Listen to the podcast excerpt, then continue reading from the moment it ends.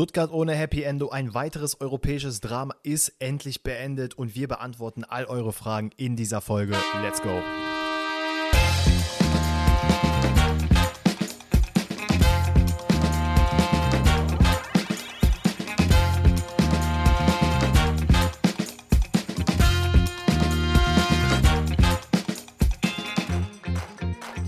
Grüezi alle miteinander, herzlich willkommen zu einer neuen Episode Pfosten rettet heute an einem Donnerstag, an dem es wirklich so langsam, aber sicher richtig kitzelt innerlich. Die Bundesliga steht kurz bevor. Der nächste Podcast, den ihr hören werdet, ist schon der Bundesliga-Rückblick.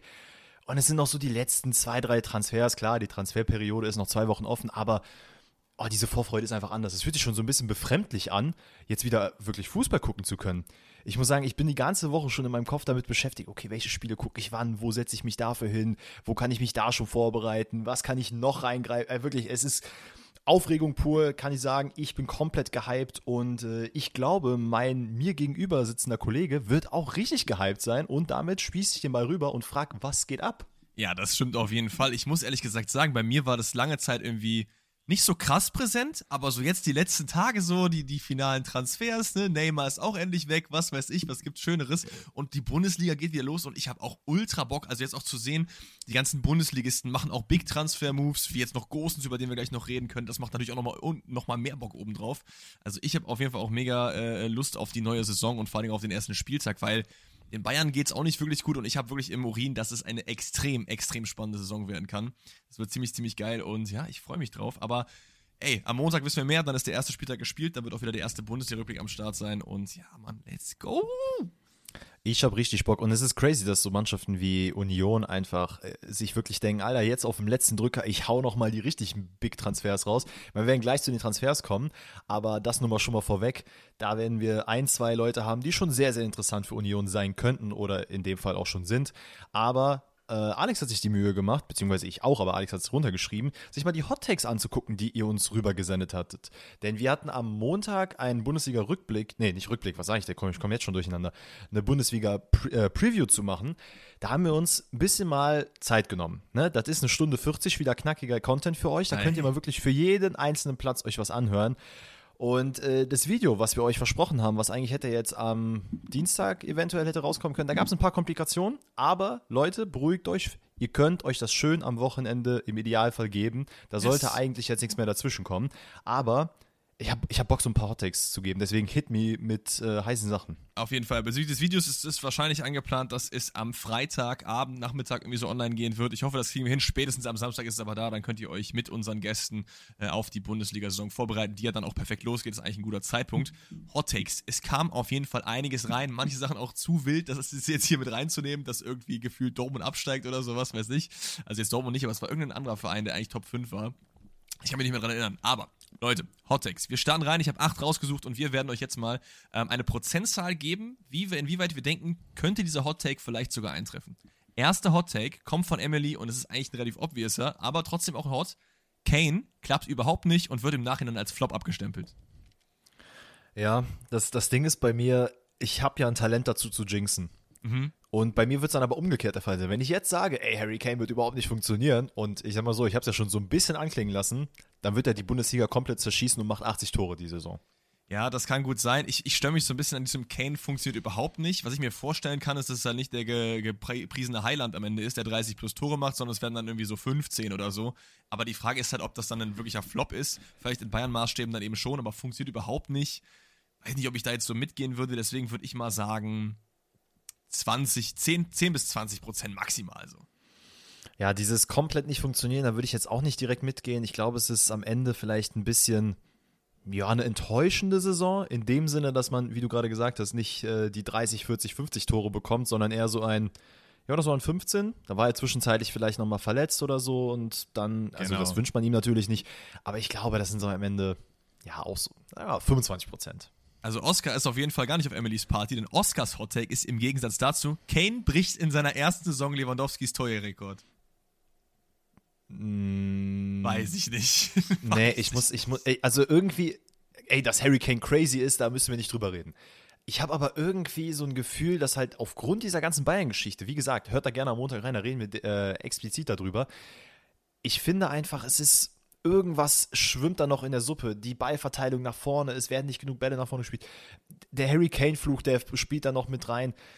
Nee, ich glaube nicht, dass er den Lewandowski-Rekord bricht. Guck mal, wie lange es gedauert hat, bis jemand kommt. Und ich glaube nicht, dass nur jemand, weil, also nur weil er jetzt in England der zweitkrasseste Torschütze ist, der kommt jetzt einfach mal in die Bundesliga und zerkickt das alles. Was meinst du auch, was in den Medien dann los ist, wenn es dann heißt, ja, guck mal hier, die Farmers League, da wurde jetzt der Rekord gebrochen. Harry Kane hat das mal so nebenbei gemacht. In zwei Spielen hat er direkt äh, 50 Tore gemacht. Glaube ich nicht dran.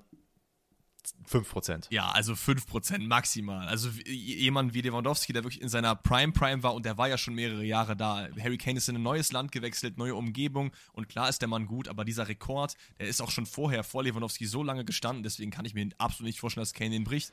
5% gebe ich ihm aber trotzdem, weil er eben halt dieser Weltklasse-Stürmer ist, den wir ihn alle äh, kennen. Nächster Hottake. Gustav startet rein und sagt, Bayern wird nicht Meister, Dortmund wird nicht Meister, und Leverkusen auch nicht, sondern Leipzig wird Meister und Xavi Simmons holt sich die Torjägerkrone.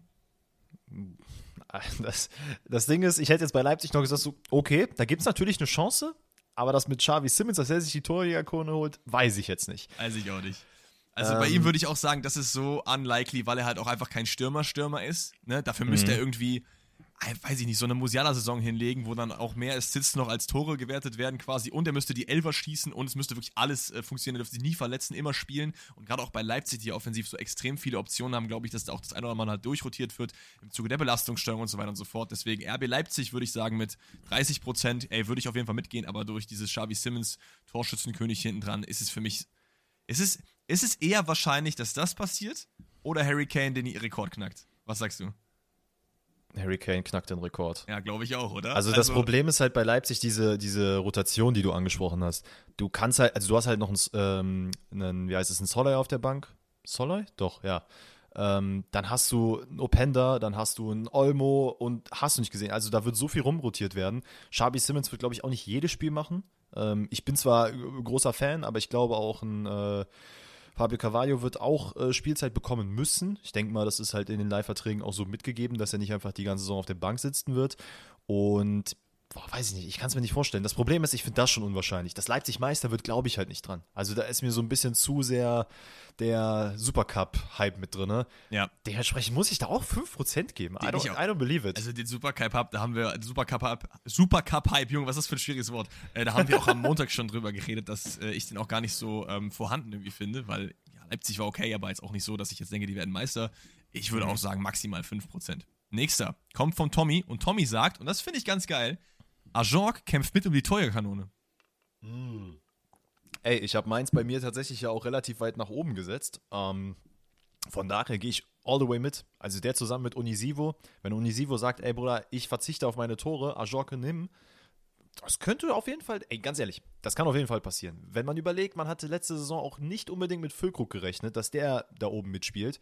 Zumindest jetzt nicht, dass man gesagt hat, der wird es auf jeden Fall, sondern ja, könnte auf jeden Fall ein Kandidat sein. Ist es das gleiche bei Ajorka auch. Deswegen, da gehe ich mit, also dass er nur mitspielt, das kann ja sein, dass er irgendwie unter den Top 5 landet. Ey, lass es 70% sein. Ja, also vor allem, weil es auch, finde ich, wahrscheinlich ist, dass Harry Kane halt eben nicht so diese Breakout-Saison komplett hat und die anderen Torjäger in der Liga werden sich, glaube ich, sehr, sehr häufig bei den Mannschaften die Tore eben teilen. Mein Call ist ja so ein bisschen Aller wird Torschützenkönig, aber auch da, Dortmund hat so viele Optionen in der Offensive, Aller geht zum Afrika-Cup. Wenn Harry Kane nicht funktioniert, dann kann es sein, dass da Platz 2, 3, 4, 5, 6 auch sehr, sehr dicht beieinander sind. Ajork sehe ich auf jeden Fall mit dem Potenzial, dass er mit dabei ist, deswegen würde ich dem sogar 50% geben, weil mit nur mitspielen, das geht auf jeden Fall klar. Ähm, das ist vielleicht ist gar nicht so ein Hot Take, aber kann man auf jeden Fall trotzdem mitnehmen. Wir bleiben mal bei Werder Bremen, denn du hast gerade Niklas Fügo angesprochen. Mikas nächster Hottake, und das ist wirklich der hotteste von allen, ich habe ihn mit reingenommen. Werder Bremen steigt ab, weil Füllkrug in letzter Sekunde verkauft wird, kein Ersatz gefunden wird und Duxch ebenfalls nicht performt. Oh. Also, ich will nicht sagen, also es ist hot hot, keine Frage, ne? Aber irgendwo steckt da ja auch ein Fünkchen sehr hohe Wahrscheinlichkeit mit drin, denn dass Füllkrug eventuell noch am Ende verkauft wird, das steht ja durchaus im Raum. Aktuell ist es ja so, zum Zeitpunkt der Aufnahme, Duxch und Füllkrug stehen vorne. Ich glaube auch, dass hätte Duxch den Wechsel vollzogen, dass ich glaube, er hätte ja zu Union Berlin gehen können und Füllkrug hätte ja zu, ich glaube, Florenz oder so stand mal im Raum, was am heißesten war. Ich glaube, Duxch hätte da deutlich mehr drunter gelitten, als Füllkrug es getan hätte. Ähm, aber ich glaube, ich brauche die beiden hässlichen Vögel bei Werder, damit sie halt drinnen bleiben. Dementsprechend oh, ist das wahrscheinlich. Eigentlich ja, ne? Ja, also wahrscheinlich würde ich es, glaube ich, nicht nehmen. Es ist nicht so unabwegig, dass ich jetzt 0 oder 5% geben würde oder so. Ähm, ich Der, glaube, Abs ich der Abstieg ist halt der Punkt. Ich weiß nicht, ob ich mich mit dem Abstieg anfreuen kann, weil ich sehe andere Mannschaften schlechter als Werder, selbst wenn Füllkrug und, äh, verkauft wird und Duxch vorne alleine steht. Ja, gehe ich mit 20% rein. Aber ich sag, ich finde den Abstieg aber trotzdem wahrscheinlicher, als dass man jetzt irgendwie Champions League spielt, was auch einige geschrieben haben, und dass Bremen halt wirklich richtig Vierter, Fünfter wird. So. Deswegen würde ich, glaube ich, mit so 10, 20, 20 Prozent ist, glaube ich, fair. So, weil das, wenn, Ja. wenn Vögel verkauft wird, man bekommt wirklich keinen Ersatz. Dann hast du vorne Kovnatski und Duxch, Duxch ohne seinen kongenialen Partner. Und da kann ich mir schon vorstellen, dass die Hinrunde echt so ein bisschen desolat wird. Deswegen, ich glaube, ich gehe mit 20 Prozent. ja, gehe ich mit. Nächster Hot Take, denken wir wieder zu, den Bayern, kommt von Henry und der sagt, Tuchel ist der Erste, der gefeuert wird. Leute, Leute, ihr werdet, ihr werdet es ihr werdet ja sehen in dem Video, was ich sage dazu. Ich habe nicht gesagt, dass Tuchel gefeuert wird. Oder vielleicht doch. Aber, Oder vielleicht doch. oder vielleicht doch. Es ist halt, das ist auch so ein Ding. Du hörst dir das an und denkst dir so, nee, all the way, das wird nicht passieren oder das wird passieren. Und bei mir ist es so, ja, vielleicht. Ja, Ich kann es mir vorstellen. Sa- Safe, ich könnte es mir auch vorstellen. Also ich, ich, mein Call ist, dass er nicht als erster rausgeschmissen wird, sondern jemand anders. Ähm, und dass Tuchel auch die ganze Saison bleiben wird, weil er diese kritische Phase am Anfang übersteht. Aber es kann sehr, sehr gut sein. Ey, Supercup, 0-3 verloren. Jetzt gegen Werder Bremen, macht da mal so ein cheeky ein- 0-1 oder auch nur so ein 1-1 am Ende und der zweite Spieler läuft auch nicht gut. Und dann reden wir wieder bei den Bayern über was ganz, ganz anderes. Dann ist die Suppe wieder richtig am Kochen. Harry Kane hat nicht getroffen, Kim Min-jae ist verletzt, was weiß ich. Und dann geht's richtig rund. Deswegen so abwegig finde ich das nicht. Vielleicht sogar den wahrscheinlichsten der ganzen Hot Takes bis jetzt, außer die mit Ajorg. Da habe ich ja 50 gegeben, deswegen gebe ich dem mal 35 Prozent. Ich glaube, Das das, ist ist schon krass. sehr wahrscheinlich. Guck mal, das Ding ist, ich finde es auch sehr wahrscheinlich, allerdings unter der Prämisse, dass halt Bayern sich so den in Anführungszeichen besten deutschen äh, Trainer geholt hat, der aktuell auf dem Markt ist. Man wird nicht zurück zu Nagelsmann gehen und ich finde jetzt gerade ist es ein bisschen beschränkt an Möglichkeiten, die man da sich hätte reinholen können für einen potenziellen Tuchel-Ersatz. Dementsprechend glaube ich auch, die Bayern werden alles daran geben, dass der Mann zumindest bis zum Ende der Saison bleibt. Ich fände es krass und muss auch sagen, ich wäre ein bisschen schadenfroh, bin ich ganz ehrlich. Ich bin Dortmund-Fan, ich darf das sein. Auf jeden Fall. Aber ich glaube, am Ende wird es sehr, sehr unwahrscheinlich sein, dass er als erster Trainer geht und dass er überhaupt während der Saison entlassen wird, sondern wenn, dann glaube ich am Ende. Dementsprechend gebe ich dem Ganzen, ey, maximal 5%. oh, okay, krass. Gehen wir mal von den negativen Sachen dem FC Bayern umwobend weg und gehen zu deinem Verein, Borussia Dortmund. Denn Kevin schreibt, Dortmund wird nur Sechster, Durchschnittskader und letzte Saison geisteskrank overperformed. Was sagst du dazu? Also, das ist ja Bullshit. Ja, also ich, Ey. also dieses geisteskrank overperformed weiß ich auch nicht. Ich finde auch, also krank overperform sehe ich jetzt auch nicht unbedingt. Ich sehe ehrlicherweise diese Saison sogar eher stärker perform, also Dortmund performen als in der letzten Saison, weil man einfach die Rückrunde, äh, die Hinrunde komplett verschlafen hat und die Rückrunde, ähm, ja, da vielleicht kann man von Overperformen reden.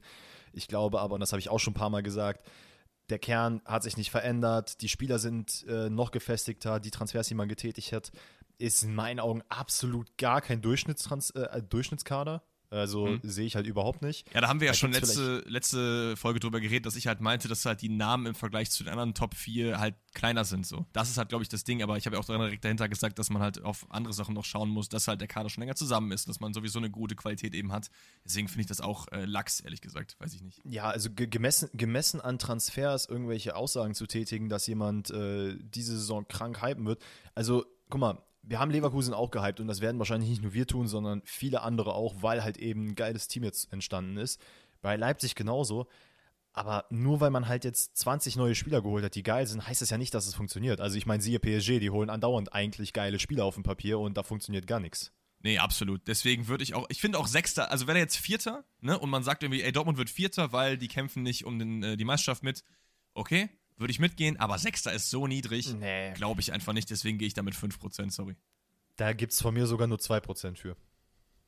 Also du findest das weniger likely, als dass ähm, Xavi Simmons Torschützenkönig wird und RB Meister. Das, das ist eine Ansage. Ja. Okay. Ähm, letzter Hot Take kommt vom Tobias und der schreibt, Kimmich findet zu alter Stärke zurück, das Ganze allerdings als Rechtsverteidiger.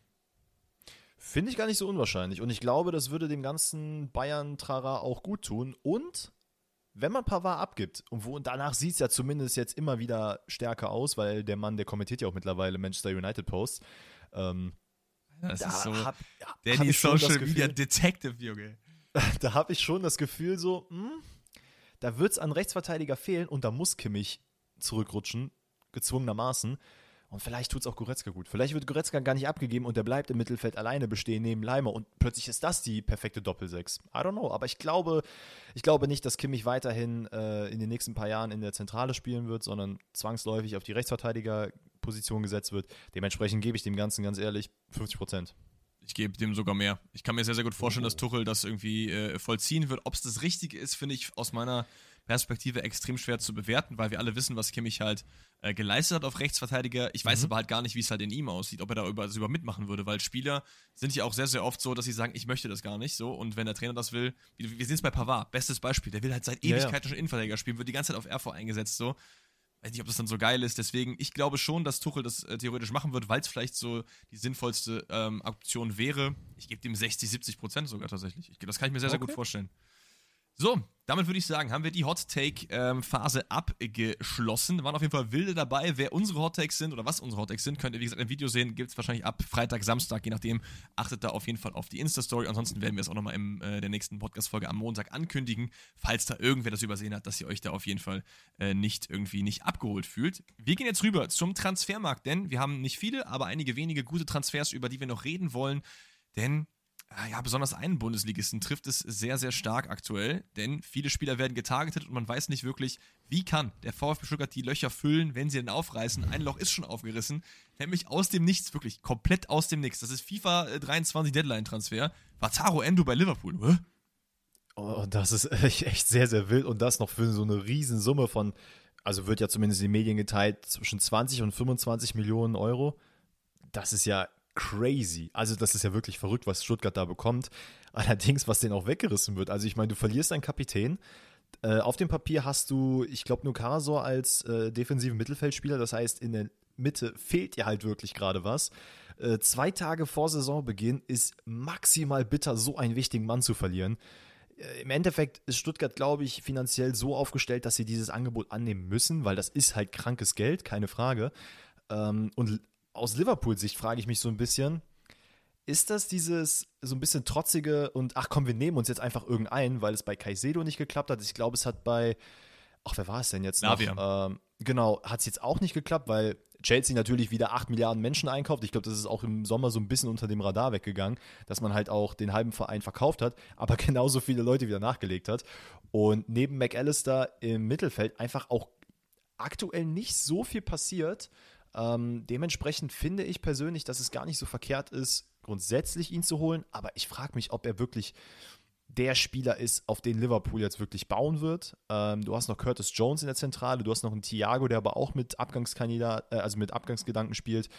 Ähm, Weiß ich nicht. Weißt also ich du was? krass ich, für Endo, aber. Ich, ich glaube, es ist, es ist halt einfach, dass du viel weniger irgendwie jetzt trotzig jemanden tätigst, weil für mich ist Endo halt wer ganz anderes als Lavia und äh, Caicedo. Für mich ist mhm. Endo einfach der japanische Henderson vom Spielertyp. Das ist mhm. jemand ja. mit Herz, mit kämpferisch und den hast du halt eben auch verloren. So. Auch da, der Kapitän so. Ich frage mich halt, ob er wirklich dann der, die, in diese Rolle halt reinwächst, dass er wirklich jetzt natürlich nicht Liverpool-Kapitän wird, das ist jetzt, glaube ich, Van Dijk mittlerweile, aber mhm. ähm, so dieser Leader im Mittelfeld, der so anpeitscht, weil das kann er auf jeden Fall. Und ich finde es vom Spielertypen her schon eigentlich passend. Es wirkt aber halt so ein bisschen so, als wäre das so das Regal drunter. Weißt du, wie ich meine? Ja, wenn man, wenn man mit, so viel mit Scheine schmeißt wie bei Caicedo, wo man wirklich 100, 110, 120, am Ende sind es, glaube ich, 130 Millionen Euro geworden, die, die Chelsea da auf den Tisch geballert hat. Und dann holst du halt so ein Endo für, ich glaube, 18, 19 habe ich gerade nachgeschaut, sind es jetzt letztendlich. Es wirkt halt so, als wäre das Regal drunter, was aber auch oft nicht schlimm ist. Also es gibt genug Transfer-Moves, die so getätigt worden sind. Wir haben ja selber mal Skiri zu United auch geredet, genau Skiri generell überall hin. Das wäre ja auch so von mhm. dem Level so ähnlich gewesen. So. Und deswegen, ich, ich finde Vataro Endo sehr, sehr gut. Es ist natürlich für Stuttgart maximal bitter, ne? Also Fabrizio Romano hat, glaube ich, auch noch dazu getweetet, dass irgendwie ähm, Avopanos zu West Ham und Sosa auch in die Premier League oder irgendwo anders sind, ich weiß es gar nicht mehr, auch noch relativ heiß sind. Das ist extrem bitter. Das ist vor allem so kurz vor der Saison, das kann so eine Mannschaft echt komplett aus dem Lot bringen und dann rutscht Stuttgart auf einmal doch wieder in den Abstiegskampf rein, wo wir sie eigentlich rausgeredet haben, so. Also ich finde es echt schwierig. Ja, ey, ich, das, das Schlimme ist halt einfach, wenn du wirklich so kurz vor Saisonbeginn sowas hast und ähm, selbst wenn dir sowas passiert und du hast schon mit Backups gerechnet, so ich finde, das mhm. hat zum Beispiel Stuttgart da in der Offensive ganz gut gemacht, dass man gesagt hat, okay, falls Girassi verkauft wird, könnten wir im Notfall auch mit äh, Undaf arbeiten, wir können aber auch mit beiden arbeiten. Und Mafropanos und Sosa, das sind ja auch Leute, die schon länger gehandelt werden, wo es heißt, ja, die können schon im Winter weggehen, letztes Jahr weggehen und so weiter und so fort.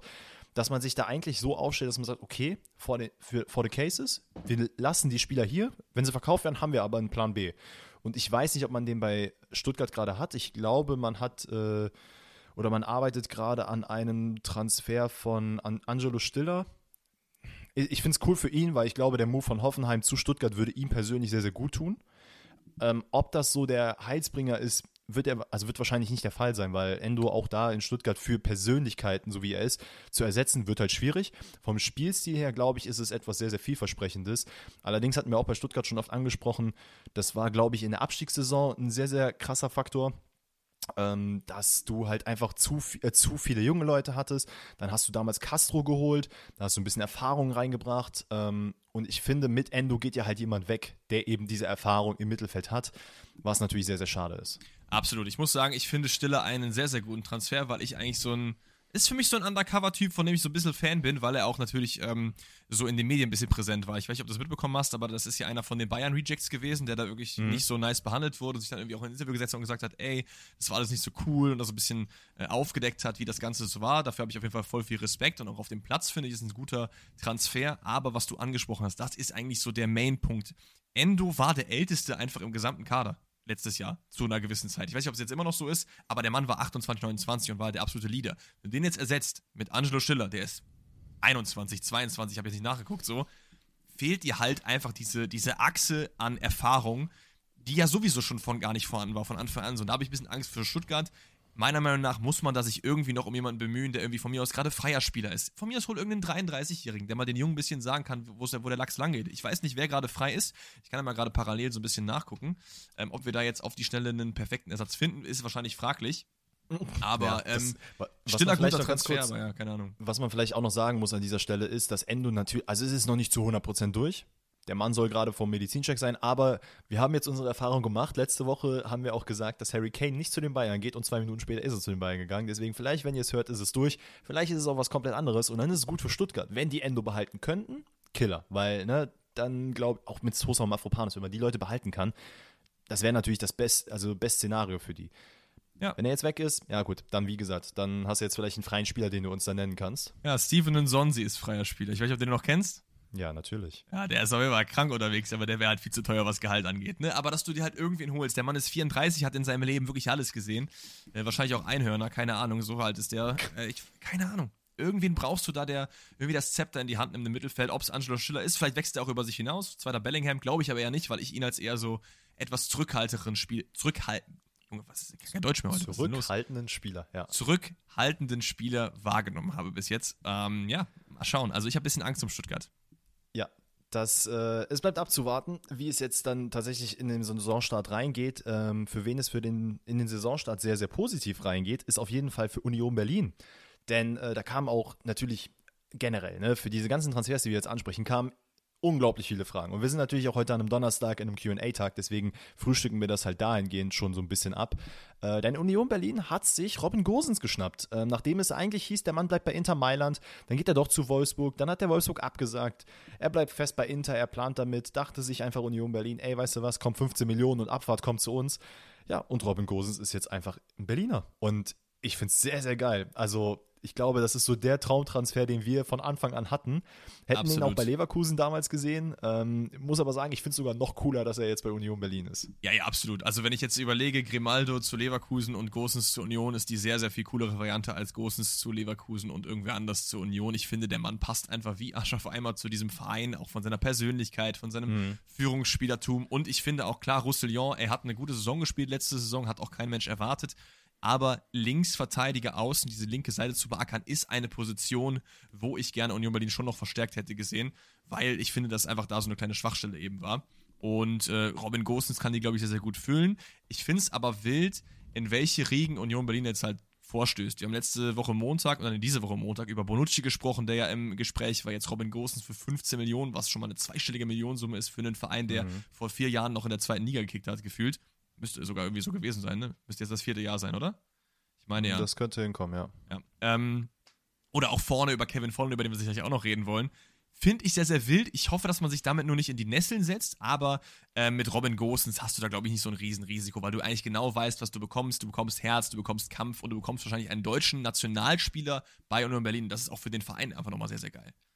Ey, was halt auch der Fall ist, und das haben wir ja ähm, bei Bonucci, glaube ich, am, ich weiß gar nicht, ob es am Montag oder am Donnerstag war, als das, ähm, als das Gerücht so ein bisschen aufkam, dass er eventuell auch noch Spieler von Union werden könnte, haben wir eigentlich gesagt, wir wissen nicht, wie geil das ist, wenn so ein Mann tatsächlich äh, zu Union geht. Allerdings muss man da auch sagen, ich habe noch mal so ein paar Gedanken mir darüber gemacht. Union Berlin hat ja schon Talent dafür, so ein bisschen, ich will es mal ganz simpel formulieren, die aussortierten Spieler wieder reinzuholen und wieder groß zu machen. Ich will jetzt nicht sagen, dass Robin Gosens per se ja, so abgeschrieben wurde, aber er hatte nicht wirklich eine, eine Perspektive bei Inter Mailand, hat damals den Bergamo-Wechsel gemacht, ähm, sehr, sehr euphorisch dahin gewechselt und war dann eher so, ja, du kriegst mal hier und da Spielzeit, aber so richtig wird das, glaube ich, hier nichts. Und das glaube, das gleiche jetzt so bei Bonucci auch, wenn du dann jemanden so holst, du hast dann nochmal Champions League-Erfahrung, das sind, glaube ich, so Punkte, die wir vielleicht ja, so ein bisschen unter den äh, Teppich gekehrt haben. Also wir auf jeden Fall nicht, sondern du eher.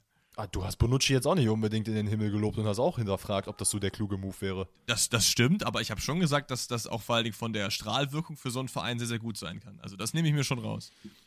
Aber ja, wir, ja. Haben, wir haben auf jeden Fall nicht gesagt, holt auf jeden Fall Bonucci, das stimmt sicherlich. Und Volland ähm, ist auch noch ein Thema. Genau, da der ja auch, der jetzt auch gerade so im Raum steht, ähm, ob man ihn nicht von Monaco holt für vorne. Und die Frage, die ich mir so ein bisschen stelle, ist, wie voll willst du vorne noch reinpacken? Ähm, denn also, vorne ist wirklich sehr viel los. Ja, ja es ist ja ak aktuell ist ja auch noch Jordan Sibacheux im äh, Gespräch, dass er zu Gladbach wohl ausgeliehen werden soll oder vielleicht sogar verkauft werden soll. Das ist noch nicht so ganz klar. Da ist es allerdings, äh, glaube ich, gerade finanziell am Haken bei Gladbach, dass man noch versucht, eventuell Elvedi zu verkaufen und mit dem Geld dann eben die Laie fix zu machen. Ich glaube, wäre für ihn persönlich auch ganz gut, der ja dann doch eine recht sehr, ja doch eine recht schwere Rückrunde noch hatte, äh, nicht mehr so diesen Hype gerecht werden konnte, den er mit Becker dann in der, in der Hinrunde hatte. Ey, aber auch wenn Kevin Volland wieder zurück in die Bundesliga geht, ey, das wäre, glaube ich, mega geil und für Union Berlin auch so vom, vom Namen her. Ah, ich weiß nicht, ich finde es einfach geil. Das sind so Spieler, die hast du halt nicht auf dem Schirm. Ich muss auch ganz ehrlich sagen, bei den Rebuilds, die wir gemacht haben für Gladbach, wäre Kevin Volland auch zum Beispiel ein Spieler gewesen, den man da durchaus hätte mit reinplatzieren können. Und das sind so, Union kommt so mit den ganzen Namen und denkst so, ach krass, ja, stimmt, Alter, der passt ja perfekt zu Union. Ja, komm, hol den doch. Ich glaube, es wirkt dann trotzdem so ein bisschen unwirklich, weil es einfach ein ganz anderes Regal an Spielern ist, wo jetzt reingegriffen wird. Und deswegen ja, ist es auch ganz natürlich, weil früher waren die Leute, die gekommen sind, waren so, hä, wer? So, ja. also Zehner, dass jetzt irgendwie Sven Michel dann da kommt und man den hochgepriesen hat. Das wird jetzt bei einem Vorne beim Gosens aber anders sein. Und da hat man, glaube ich, schon so ein bisschen Angst, so als auch neutraler Beobachter, dass die halt nicht funktionieren. Weil Kevin Volland ist für mich jetzt niemand, im Gegensatz zu Robin Gosens, wo ich jetzt Brief und Siegel drauf geben würde, dass der ballt. Was der kann, weiß ich. Ich weiß, der war krank bei Leverkusen so, aber auch da war das immer so jemand wie an der Schwelle zur Nationalmannschaft immer so ein bisschen, ne? Man war immer, Cam Volland wäre mal für die Nationalelf was. Dann hat er gespielt, dann war es auch wieder nicht so gut und irgendwie habe ich das Gefühl, dass es da jetzt auch so sein kann. Auf der anderen Seite ist halt Union Berlin noch ein bisschen auf einem anderen Level, was das angeht. Ich, ich blicke da so ein bisschen zwiegespalten drauf, ehrlich gesagt. Kann man verstehen, weil wenn man sich jetzt auch, ich glaube, er war auch ähm, relativ lange verletzt und wenn man sich so anguckt, wie seine Performance in der letzten Saison war, in der Ligue 1 17 Spiele gemacht, drei Tore, drei Assists das ist jetzt nicht wirklich wild. In der Europa League dahingehend in fünf Spielen drei Tore gemacht. Es ist halt so, ja, wahrscheinlich der Glaube daran, ihn nochmal richtig zu pushen, ist deutlich höher als das, was man am Ende auf dem Papier sieht, weil das, ist, das muss man ja auch fairerweise sagen. Wenn man sich nur die Statistiken anguckt, da gibt es sehr viele Spieler, wo man sich hinterfragt, warum hat man den überhaupt geholt? So, ja. im Endeffekt, ich vertraue Union. Ich glaube, die würden einen sehr, sehr guten Job machen, wenn sie sich ihn holen und dann eben aber auch Jordan abgeben. Und ja, dann dementsprechend, ey, vielleicht gehen sie sogar über meine Prognose hinaus und gehen sogar noch einen Schritt nach oben. Absolut. Ich finde, das ist ein guter Punkt. Man kann es auch nicht andersrum betrachten, ne? dass Volland halt jetzt ein bisschen rumgeguckt ist in den letzten Jahren und dass Union eigentlich genau der Club ist, der ihn halt wieder fit machen kann. Ja, und die Statistiken, wie, wie, wie viel sagen die aus? Ne? Klar, also wenn du nicht so viel zum Zug kommst, drei Tore, drei Assists in Liga ist okay. Aber auch diese drei Tore in fünf äh, Europa League-Partien hast du dann zwei Tore gegen CFR Cluj gemacht. Weiß ich nicht. Also, ob das jetzt dann so. Ja, natürlich, natürlich. ne? Also, ähm, keine Ahnung. Wir schauen mal auf Volland, was so geht. Auf wen wir jetzt auch noch kurz schauen wollen, ist VfL Wolfsburg. Denn da kam so ein bisschen aus dem Nichts der äh, Money Spender raus. Also, offensichtlich hat Kovac nochmal seine kroatischen Kollegen alle angerufen und gesagt: Leute, wie ist dieser Spieler? Äh, die Rede ist nämlich von Lovro Meyer, der jetzt für ey, zwischen 25 und 30 Millionen zu VfL Wolfsburg wechselt von äh, Stadtrenn. Ein Spieler, der so ein bisschen Felix in Matcher ersetzen soll. äh, beziehungsweise diese Lücke aufgreifen soll und wieder schließen soll. Jemand, der ja laut Ivica Olic, der glaube ich Co-Trainer bei der Nationalmannschaft ist, eine sehr, sehr gute Technik hat, überragende Pässe spielen kann und so ein bisschen der Motor im Mittelfeld sein soll. Ähm, hat auch schon, glaube ich, bei, ich weiß gar nicht, wo er jetzt vorher gespielt hat, war es Zagreb? Zagreb, ja. Ähm, hat er auch Champions League-Erfahrung gehabt mit Rennen in der Europa League. Also der Mann ist auch international schon ein bisschen erfahren, wenn man es so nennen kann, in seinem jungen Alter.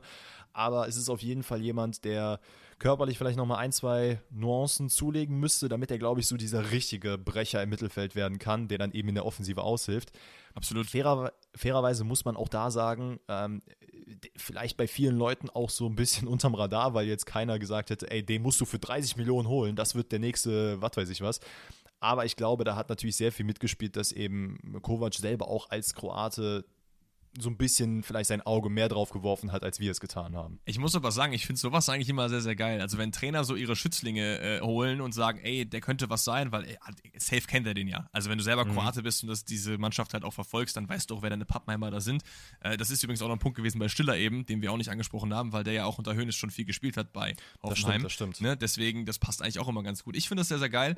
Ich finde es halt wild, dass Wolfsburg anscheinend jetzt wieder in diese, klar, man hat auch Geld eingenommen mit einem Matcher und Co., aber wieder in diese Big Money Spender Region vorgedrungen ist. Also weißt du ungefähr, wo sich Meier einsortiert bei den Rekordtransfers der, äh, vom VfL? Ähm, boah, ich würde ihn schon sehr hoch einschätzen. Ich also glaube, erst, man hat. Er ist Dritter. Wer sind die zwei davor? Das ist jetzt mein kleines Rätsel oh. an dich. Hat Jeko viel gekostet damals? Äh, ich weiß es gar nicht. Ich glaube nicht, nee. Hm.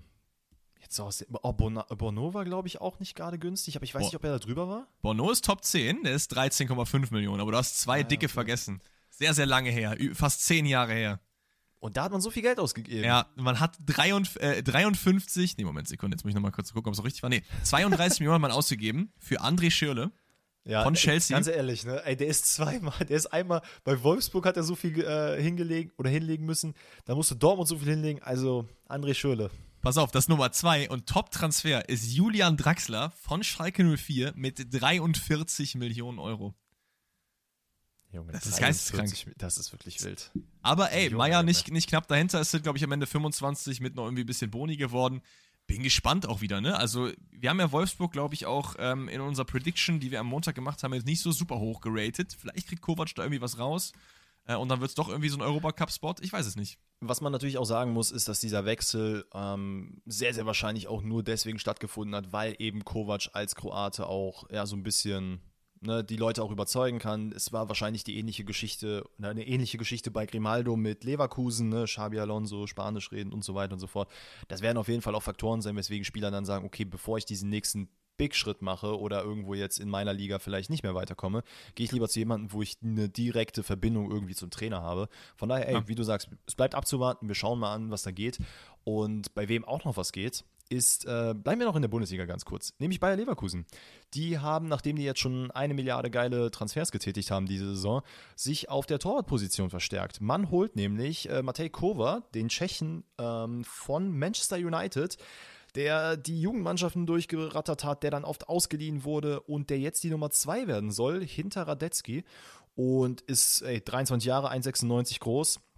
Wird jetzt, Stand jetzt, Perspektivspieler sein, aber grundsätzlich natürlich als zweiter Torhüter ganz gut, gerade weil Radetzky ja jetzt auch schon ein bisschen älter ist, auch hier und da verletzungsanfälliger war, aber ich glaube, da kann man auf jeden Fall sehr, sehr gespannt sein, wen man da bekommt. Ich glaube, man lässt ihn sich 5 Millionen Euro kosten und ey, also ich glaube, Leverkusen ist super gut aufgestellt für diese Saison.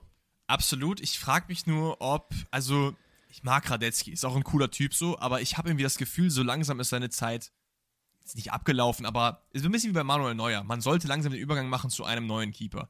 Und mhm. ich weiß nicht, ob, ob dann Korva jetzt schon die richtige Möglichkeit ist. Ich muss sagen, ich kann zu ihm nicht so viel sagen, deswegen ist es für mich sehr, sehr schwer zu beurteilen. Wenn man aber jetzt sagt, ey, wir wollen nochmal mit Radetzky in die Saison gehen und Korva als zweiten Händler ranzüchten, dann halt gucken, ey, hat er das Potenzial für die erste, ist es ganz gut. Es ist natürlich auch relativ ein teurer Transfer gewesen, wie du halt gesagt hast, 5 Millionen Euro. Ich glaube, noch plus irgendwie Boni kann es bis auf 8, glaube ich, gehen.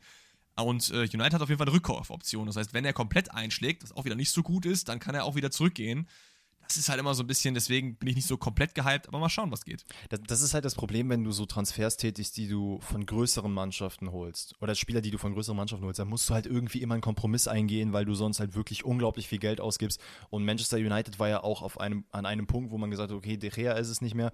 Klar, Onana ist jetzt gekommen, so, aber womit soll man da wirklich arbeiten? Henderson war auch nicht so richtig sicher, was passiert jetzt mit ihm, was passiert jetzt nicht. Und ähm, da dann zu sagen, okay, wir holen oder wir geben eine mögliche Option ab, da will man sich natürlich irgendwo absichern. Ist verständlich, ist für Leverkusen Fair, natürlich klar. aber auch kacke. Ähm, wer absolut gar nicht kacke ist oder beziehungsweise Kackarbeit macht, das ist nämlich die AS Rom. Und die haben sich nämlich jetzt zwei äh, Leckerschmecker geholt, nämlich einmal Paredes von PSG für 4 Millionen Euro und Renato Sanchez per Laie und dann nächste Saison äh, per Kaufoption für 15 Millionen. Und ich muss ganz ehrlich sagen, so sehr ich am Anfang am Zweifeln war, was diesen Schritt von Renato Sanchez angeht, wo ich gesagt habe, hm, der Mann hat sich vielleicht so ein bisschen bisschen die Karriere versaut. Glaube ich, dass er aber unter Mourinho in der italienischen Liga nochmal richtig gut ballen kann. Und wenn ich mir das dann so angucke, was mein Mittelfeld dann so alles hat, das, das ist schon ein bisschen fies, muss ich sagen. Mit Hussein Aouar, mit Renato Sanchez, Leonardo Paredes, du hast noch ein, äh, wie heißt er denn noch gleich? Äh, Cristante natürlich. Hm. Also Pellegrini auch. Also das könnte schon ein Bombenmittelfeld sein bei denen. Ja, Mourinho baut sich sein Champions League-Team zusammen. Ne? Ich meine, Europa League-Sieg, das darf man auch nicht vergessen, da kam auch ein bisschen Money rum, die will auch ausgegeben werden. Und für mich auch so ein bisschen undercover eins der geilsten Teams in Europa, so, weil die haben mittlerweile echt viele, viele kranke Baller am Start. Auch so, dass die Baller da hingekommen ist und so weiter und so fort. Tammy Abraham, äh, der auch da rumkickt, so. Also, Mourinho, der baut sich ein geistes, geisteskrankes Team zusammen. Renato Sanchez ist halt so ein Ding, ne? Also, ich weiß, ich weiß nicht wirklich mit ihm. Ich weiß es nicht. Es war gefühlt mal der Highland, dann war es wieder nicht, dann, dann doch wieder der Highland, dann wieder nicht. Also, weißt du, wie ich meine? Guck mal, bei Bayern hat ihn geholt nach dieser kranken WM von Benfica für viel Geld, da hat es gar nicht funktioniert. Da ist er dann zu Lille gegangen, zu Swansea zwischendrin, wo er dann wieder geballt hat, dann zu PSG, mhm. da hat es dann wieder nicht funktioniert, ist er wieder bei Rom. Also es ist so ein bisschen so ein Achterbahnspieler, so deswegen weiß man nie so richtig, was man bekommt. Aber ich glaube, die Roma ist ein Umfeld, wo er schon performen kann, weil nicht so ein Riesen-Spotlight drauf ist einfach, weil in der Serie hast du halt viele, viele gute Teams und es ist nicht das PSG oder das FC Bayern, die in ihrem Land jeweils das beste Team sind so. Deswegen, ich glaube schon, dass er äh, funktionieren kann, aber ja, vielleicht auch nicht. Ich, glaub, ich glaube, das ist genau der Punkt. Es ist einfach diese, dieser Wohlfühlort, den er da jetzt eventuell auch hat. Ich glaube, PSG war also kein gutes Platz, ist in der Regel fast nie ein guter Schritt für Spieler, dorthin zu wechseln. Das ist absolut ähm, richtig, ja. Bayern München hat man da auch gesehen, da ist jetzt die Atmosphäre, wenn du so ein bisschen schüchterner bist und nicht genau weißt, wo es hingeht, kann es, sorry, sehr, sehr schwer sein für dich. Äh, man sieht es auch gerade in Grafenberg. Ein, ähm, äh, wie heißt er denn jetzt noch gleich? Der Rechtsverteidiger? Masraui, Dest. Masraui, danke schön, ich kam also. gerade nicht auf den Namen. Äh, war auch schwer für ihn anfangs. Dann hatte er noch dann diese Herzverletzung und es gibt Spieler, die das dann schaffen, die diesen Schritt über sich hinaus gehen können und dann Teil von Bayern werden. Aber für viele, die das einfach so ein bisschen abschreckt, da wird es halt schwer, dann richtig zu spielen. Ähm, bei Lille hat es funktioniert. Ich bin der Überzeugung, dass es bei der Roma auch funktionieren kann. Ja, auf jeden Fall. Also es kann, kann funktionieren, kann aber auch nicht funktionieren. Das ist halt immer das, äh, Sanchez ist für mich ein Käufelspieler, Paredes, 4 Millionen Schnapper, Deckel drauf, super. Ja, und dann haben wir unsere Daily Saudi News. Äh, da kamen natürlich eine Million Fragen. Eigentlich wollten wir es gar nicht richtig thematisieren, weil das Thema uns eigentlich, muss man halt fairerweise sagen, auch komplett äh, hintenrum geht. Nämlich Neymar verlässt den europäischen Fußball und wechselt zu Al-Hilal. Ähm, 160 Millionen für zwei Jahre. PSG kassiert nochmal, glaube ich, knapp 80 Millionen, was sogar teilweise noch mit Bonuszahlungen über 100 gehen kann. Ja, ey, also herzlichen Glückwunsch, Neymar, für das doppelte Gehalt, was du bei PSG verdient hast. Ähm, Brasilien ist wohl scheinbar auf den Straßen und fuckt sich da wohl richtig ab, dass er dann jetzt dorthin gewechselt ist. Kann ich irgendwo verstehen. Andererseits, ganz ehrlich, es war so klar, dass das passieren wird. Und ich finde es halt auch einfach traurig. Nicht, dass die Karriere jetzt dahingehend zu Ende geht, aber wir hören uns seit Jahren an. Äh, Barcelona-Rückkehr. Er muss zu Barcelona zurück. Das kann nochmal so ein Redemption-Arc für ihn werden. Er wird nochmal als Fußballer ganz, ganz groß, auch wenn er jetzt schon über 30 ist. Und sich dann jetzt einfach innerhalb von einem Tag dazu zu entscheiden, ja komm, ich nehme doch den, den dicken Paycheck und wechsle nach Saudi-Arabien. Ja, herzlichen Glückwunsch. Weißt du, was mir dazu noch eingefallen ist? Jetzt mal von auf das größere Bild halt bezogen. Wenn ich Nationaltrainer irgendwo wäre und ich hätte meine Pappenheimer, 20 Spiele, aber fünf mhm. davon spielen in der Saudi-Liga, dann würde ich denen ganz klar sagen, Leute, für mich ist das wie Kindergarten. Also ich berücksichtige euch von mir aus, aber die, die Stammposition bekommt ihr nicht, weil ich einfach weiß, ihr trainiert seit einem Jahr und ja. spielt auf einem Jahr nicht auf demselben Niveau wie die anderen, die Champions League spielen, die Top 5 Ligen abfackeln. So, das ist für mich aber was ganz anderes. Deswegen würde ich dann eher mit Rodrigo und mit Vini gehen auf den Flügel und nicht mit Neymar. Ey, kann, kann ich nachvollziehen und ich glaube, das wird auch wahrscheinlich langfristig der Fall sein. Insbesondere wenn Angelotti dann nächstes Jahr der Trainer der brasilianischen Nationalmannschaft wird, was ja auch meines Wissens nach auch feststeht. Ich glaube, sein Vertrag läuft ja aus und dann hat ja auch Brasilien das eigentlich schon mehr oder weniger kommuniziert. Wenn es nicht der Fall ist, ist es egal, aber ich bin mir ziemlich sicher, dass Angelotti nächstes Jahr der Trainer werden wird. Da wird er auch auf die beiden setzen. Er kennt die beiden, er weiß ganz genau, wie die spielen. Neymar, keine Frage, begnadeter Fußballer. Aber du hast es gerade gesagt, du, du vergleichst dann halt einfach Spieler, die regelmäßig auf Top-Niveau spielen, gegen einen Spieler, der halt sehr, sehr gut ist, aber es ist halt wie, als würdest du jetzt ein Jahr lang nicht trainieren gefühlt. Also vom Verhältnis her. Ja, absolut, absolut. Deswegen, ich glaube, bei Neymar hat er einfach einen zu großen Namen, als dass es bei ihm passieren wird. Aber ich kann mir sehr, sehr gut vorstellen, dass das bei einigen kleineren Spielern auf jeden Fall der Fall sein wird, dass man dann als Trainer sagt, ey, vielleicht nehme ich dann lieber jemanden, ein neues Talent, was irgendwie hochgekommen ist in den Top 5 Ligen und nicht jemanden, der halt in der Saudi-Liga für seine Millionchen kickt und sich dann nach dem Training die Beine hochlegt, so mäßig. Also, Hast du übrigens, wo wir jetzt gerade so ein bisschen von äh, Neymar geredet haben und so ein Downfall seiner Karriere, hast du mitbekommen, dass Abdu Diallo auch gewechselt ist? Nee. Wohin? Zu Al Arabia, irgendwie sowas. Ich weiß nicht, auf jeden Fall auch irgendwo äh, runter in die Wüste. Und wo, da habe ich mich auch gefragt, Alter, wie ist das passiert? Von Mainz zu Dortmund, von Dortmund dann, glaube ich, zu Leipzig, wenn ich mich nicht irre, oder war er noch zwischenzeitlich in Frankreich unterwegs? Er war dann noch ist zu PSG, PSG dann ausgeliehen? Genau, ja. Ja, und dann, also weiß ich jetzt auch nicht. Ähm, das, das Schlimme ist einfach, ich habe aktuell nicht das Gefühl, dass die Spieler, die dort eben hinwechseln, nochmal irgendwann Fuß in Europa fassen werden. Ähm, Oscar genauso ein Fall. Da hat man ja auch so ein bisschen die Vermutung damals gehabt, als er nach China gewechselt ist. Ey, vielleicht kommt er nochmal wieder. Der spielt bis heute da. Ja, aber gut, vielleicht ist er auch einfach happy da, kassiert seinen Money Natürlich. und fertig ist der Lachs so, ne? Also, keine Ahnung, ehrlich gesagt. Ich finde es sehr, sehr unromantisch und soll jeder machen, was er will, aber ich, ich boykottiere auch diese ganzen Posts zu dem Thema, sage ich dir ganz ehrlich. Also, wie viel da jetzt auch gepusht wird, auch von The Zone-Seite und von anderen äh, äh, Medienhäusern, dass man da irgendwie die sich die Saudi-Liga angucken kann und hier noch ein Clip und dann noch ein Clip. Ich scroll immer weiter, klicke auf nicht interessiert, weil ich will es einfach wirklich nicht sehen. Ich möchte es nicht sehen. Es macht auch, ich muss sagen, ich habe eigentlich damals auch gesagt, ich würde es nicht mehr angucken. Ähm, ich habe mich dann doch dabei erwischt, dass ich mir ab und zu mal Highlights angeguckt habe, einfach nur um zu wissen, okay, ist es den Hype gerechtfertigt, dass man sich da mal rein, reinschaut und mal geht, was geht dann da so. Es ist es in meinen Augen absolut nicht wert. Also es funzt nirgendwo. Absolut, absolut. Ich würde sagen, damit machen wir den Transfer-Talk zu und gehen rüber zur QA-Sektion dieses Podcasts. Wir haben wieder ein paar nice Fragen eingeschickt, entweder über den Spotify QA-Sticker oder über meine Insta-Story. Falls ihr nicht über Spotify hört, könnt ihr das auch gerne darüber machen. Da werden wir immer montags bzw. mittwochs, wir machen es jetzt auch Mittwoch irgendwie verschoben. Das heißt, meine Story kommt jetzt mal mittwochs online. Da könnt ihr eure Fragen einsenden und der QA-Sticker ist immer montags. Und da haben wir uns wieder die Creme de la Creme der Fragen rausgesucht. Wir starten rein mit der Frage von Ditti. Und Ditti fragt, werdet ihr euch das neue FIFA holen und was ist euer Lieblingsmodus da? Danny, das geht auf jeden Fall an dich, weil ich meine, ich streame ab und zu, ich mache Videos darüber, aber Danny, wirst du dir das neue FIFA und damit auch eine PS5 holen? Genau, daran wird es nämlich erstmal äh, gemessen. Werde ich mir eine PS5 holen? Die Frage bleibt abzuwarten. Das beantworte ich nach meinem Urlaub, wenn ich weiß, wie, äh, wie viel Geld ich dann tatsächlich noch zur Verfügung habe. Nee, aber ich habe tatsächlich mir jetzt schon länger überlegt, ob ich mir dann nicht doch mal eine PS5 holen soll. Ähm, nicht aus dem Grund, dass ich Ultimate Team spielen will, weil das hat mir irgendwie damals auch keinen Spaß gemacht. Ich weiß gar nicht, was das für ein FIFA war. FIFA 20, FIFA 21, was ich noch als letztes gespielt habe. Da habe ich drei Wochen Ultimate Team gespielt und hatte danach keine Lust mehr. Und habe dann seitdem ja auch keine, keine FIFA-Spiele mehr geholt. Mm, ich habe Bock auf den Manager-Modus. Wir haben es ja zusammen schon gespielt und irgendwie, ich habe da wieder Bock drauf. Ich will so, ich habe immer so Kopfspiele, wie ich dann wirklich der Spieler bin, wie ich dann der Manager bin und das dann wirklich so leite. Da habe ich schon Bock drauf. Deswegen die Möglichkeit ist da. Und ich glaube, bei dir ist die Frage ja easy beantwortet. Ich meine, du verdienst damit gefühlt dein Geld. Ja, ja, absolut. Also ich werde es mir auf jeden Fall holen, aber mir geht, glaube ich, die Frage auch eher in die Richtung äh, Lieblingsmodus. Ich muss sagen, Ultimate Team war sehr, sehr lange mein Lieblingsmodus. Ich habe, glaube ich, FIFA 17 irgendwie angefangen und habe dann bis, bis zu, wo Danny aufgehört hat, habe ich das, glaube ich, auch immer extrem lange und auch extrem gerne gespielt. Aber in den letzten Jahren ist es bei mir immer so gewesen, dass ich einfach immer früher gemerkt habe, ich habe einfach keinen Bock mehr. Also ich glaube, in FIFA mhm. 22 hatte ich dann im Januar, Februar keinen Bock mehr. Letztes FIFA hatte ich im Dezember schon keinen Bock mehr. Und wie wird es nächstes FIFA sein? Ich weiß es nicht. Also ich spiele es halt meistens immer privat so nebenbei. Ich habe auch wieder, tatsächlich jetzt wieder ein bisschen Bock drauf bekommen, weil ich so gesehen habe, es gibt auch Frauen und so und das ist so voll Crossover-mäßig im Ultimate Team drin, dass du halt mhm. mit beiden zusammenspielen kannst, was ich sehr, sehr geil finde so.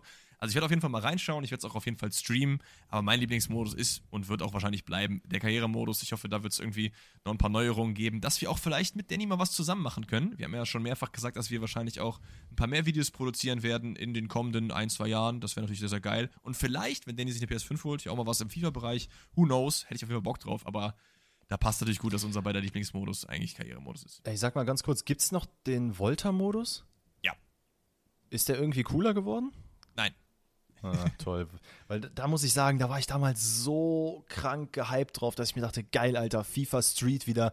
Und dann habe ich es angespielt und dachte mir nur so, boah, nee, irgendwie ist das gar nicht so das Feeling, was ich damals hatte. Was soll das denn? Und ich dachte, die hätten das jetzt vielleicht mal angepasst ich glaube, die haben sich auch keinen Gefallen mit diesem Modus getan, dass man irgendwie so alles in eins packen wollte. Von mir aus, mach halt irgendwie so ein extra Game, mach das nicht 70 Euro, sondern irgendwie 30 und steck aber dann mal zwei Jahre wirklich Development in dieses Game rein und mach's nicht nur als mhm. Modus in FIFA halt rein. Weil es ist ganz nett, aber nach einer halben Stunde denke ich mir so, yo, jetzt kann ich auch was anderes machen. Keine Ahnung, das ist, ich, ich fühle es irgendwie nicht so. Naja. Nächste Frage von Jona. Der fragt, was sagt ihr zu einer Promillegrenze in den Stadien? Das ist wahrscheinlich auf den VfB abgezielt, denn der hat jetzt, glaube ich, letzte Woche beschlossen, dass er eine Promillegrenze oder die Promillegrenze, die schon vorhanden ist, senken möchte von 1,4 Promille auf 1,0. Das bedeutet einfach das, dass, soweit ich das zumindest verstanden, dass du halt, wenn du über dieser Anzahl an Promille bist, halt strafrechtlich verfolgt werden kannst für irgendeinen Käse, den du halt machst. So, so das ist halt so, das, so wie ich es verstanden habe. Und ich muss sagen, Leute, ihr kennt es bei mir, Danny ist da vielleicht so ein bisschen toleranter als ich, aber ich fühle Alkohol gar nicht. Von mir aus könnte man auch eine 0,0 Promille Grenze in den Stadien machen. Ich finde, Alkohol stiftet Leute nur dazu an, Käse zu machen, äh, Böller irgendwo hinzuschmeißen, äh, Gewaltexzesse sich zu verausgaben. Klar, es kann auch gute Seiten haben, aber ich bin einfach kein Freund davon. Deswegen, ich finde es gut, wenn es gesenkt wird. Und 1,0 ist auch okay, finde ich. Ja, ich glaube, was für mich, also ich finde es auch gut, dass man das macht, dass man diese Alkoholgrenze generell senkt, weil ey, was wir alles so jetzt mitbekommen, ne? ob das jetzt irgendwelche Beleidigungen sind, ob das irgendwelche Beulereien sind, die man in den Blöcken anfängt, das ist halt sehr oft mit Alkoholhintergrund. Und ich hab's, also ich meine, wir waren alle schon mal im Stadion, wahrscheinlich größtenteils, und haben mitbekommen, wie dann der eine anfängt, weiß ich nicht, der eine raucht, der eine trinkt, dann gibt es eine Bierdusche und solche Geschichten. Und das ist alles nicht so geil. Und insbesondere, wenn ich sehe, dass Leute schon vor dem Stadion besucht, hackedicht sind und trotzdem noch ins Stadion können und da trotzdem noch Bier kaufen dürfen, boah, weiß ich nicht. Ich persönlich fühle mich dann nicht wohl. Ich finde es nicht cool, wenn die Leute das machen wollen, ey, dann mach. Dann mach von mir aus einen Block, wo die sich alle fertig machen können. Der Alkoholblock. So der Alkoholblock, genau. Aber ey, von, von meiner Seite aus, also Daumen hoch, dass man das da senkt. Und ich finde, das sollte man dann auch nicht nur in einem Stadion machen, sondern ähm, ja, deutschlandweit, dass man das einfach einheitlich macht, weil es ist halt nicht geil, wenn ja. die eine sagen, äh, nö, wir haben gar keine Grenze, kommt zu uns, ihr könnt hier saufen. Das ist ja auch Quatsch. Ja, ich muss auch sagen, ich finde auch generell den Umgang mit Alkohol im Fußballbereich echt nicht gut. Es gibt immer noch viele, viele Teams, die für solche Marken Werbung machen. Ich finde auch generell, ähm, es wird immer noch viel zu sehr glorifiziert, nicht nur von den Vereinen, teilweise natürlich auch, aber auch von den äh, äh Social Media Posts, Medienhäusern, dann dieses ganze, ey, die Mannschaft fährt komplett nach der Saison auf Malle und so, ballert sich da die Hucke voll. Ich finde das einfach super ungeil, ehrlich gesagt. Ich werde damit auch nicht jeden abholen. Ich weiß es auch, dass ich da nicht dieselbe Meinung wie alle anderen habe, so, aber ich feiere das halt wirklich gar nicht. Ich finde, mit Alkohol muss man sehr, sehr viel aufpassen es ist eine Droge, äh, das darf man nicht vergessen und das macht auch extrem viel kaputt. Es ist die Droge, die am meisten Tote zu verantworten hat, weltweit, überall, ähm, weil es einfach in so einer großen Anzahl konsumiert wird. Deswegen, ich habe immer sehr, sehr viel Respekt davor und finde, man muss auf jeden Fall einen sehr, sehr viel geschulteren Umgang, gerade auch im Fußballbereich, irgendwie äh, vorantreiben, ehrlich gesagt. Absolut. Nächste Frage kommt von Schulzi. Die geht an dich, Danny. Kleines hm. Dennis äh, Anime-Ranking. Hm. One, One Piece, Dragon Ball, Pokémon, Naruto, Yu-Gi-Oh!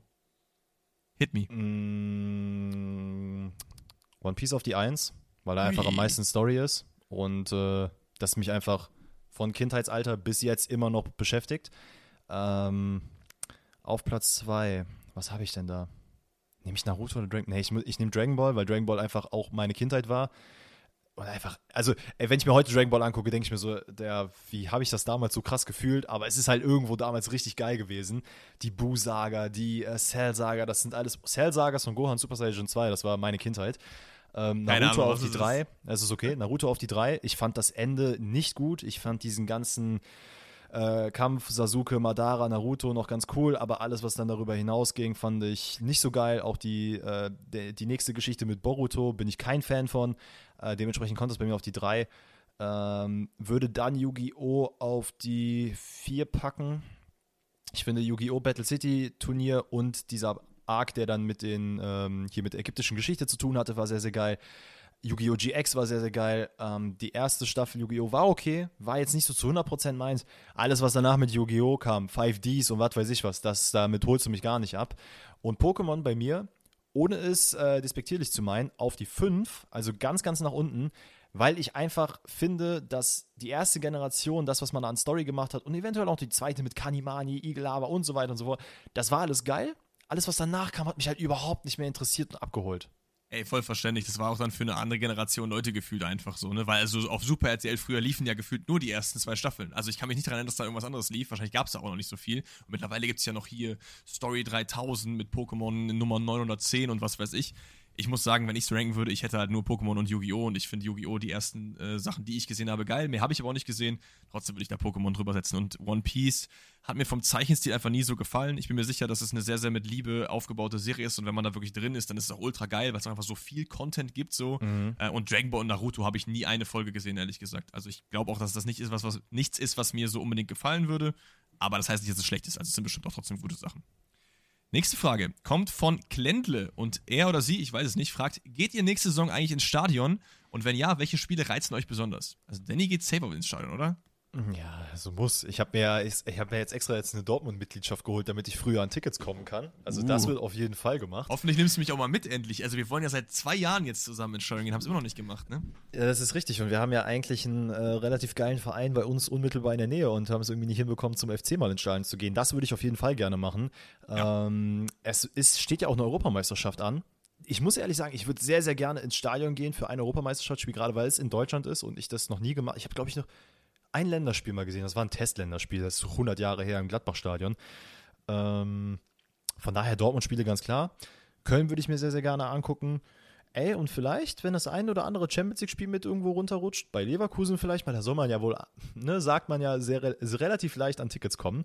Das würde ich mir geben. Ähm, ja, aber da, da, also bei den drei Vereinen wird es wahrscheinlich am häufigsten sein.